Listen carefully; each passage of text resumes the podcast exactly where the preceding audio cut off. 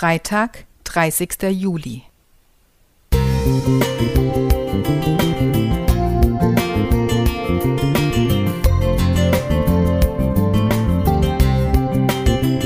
Ein kleiner Lichtblick für den Tag.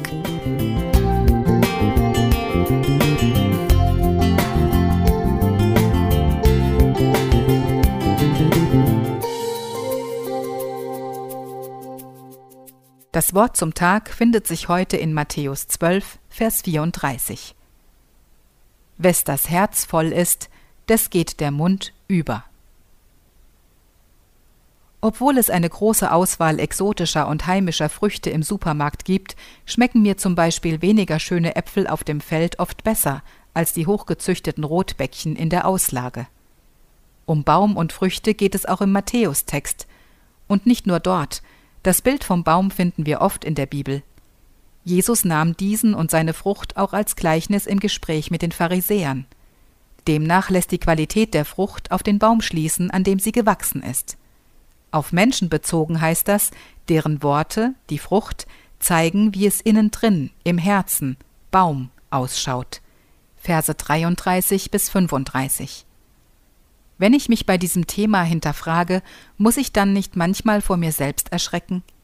Wie viel nur aufgesetzte Freundlichkeit oder gar Vorurteile, Abwertung meiner Mitmenschen, heimlicher Hass, Neid, mangelnde Vergebung oder Kritik mögen in mir noch vorhanden sein? Und wenn dann die Bibel davon spricht, dass wir am Tage des Gerichts über jedes nichtsnutzige Wort, Vers 36, Rechenschaft ablegen sollen, war dann all mein Bemühen, vor Gott und Menschen recht zu leben, womöglich umsonst? Nein, denn wer an Jesus Christus glaubt, steht ja nicht allein da. Gottes Wort versichert, dass er uns liebt. Johannes 3, Vers 16 und andere. Und wenn ich aufgrund seines stellvertretenden Todes am Kreuz einen Bund mit ihm schließe, dann ist und bleibt er mein Retter, Fürsprecher und allerbester Freund.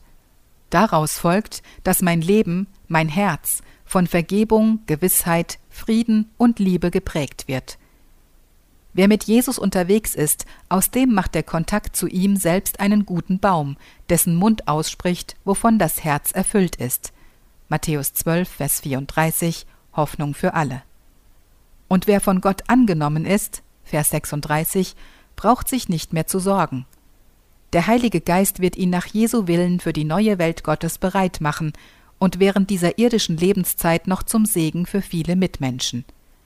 Deshalb dürfen wir als Freunde Jesu seine Bemerkung positiv und voll Zuversicht akzeptieren. Denn immer bestimmt ja euer Herz, was ihr sagt. Vers 34 Neues Leben Bibel. Albrecht Höschele Musik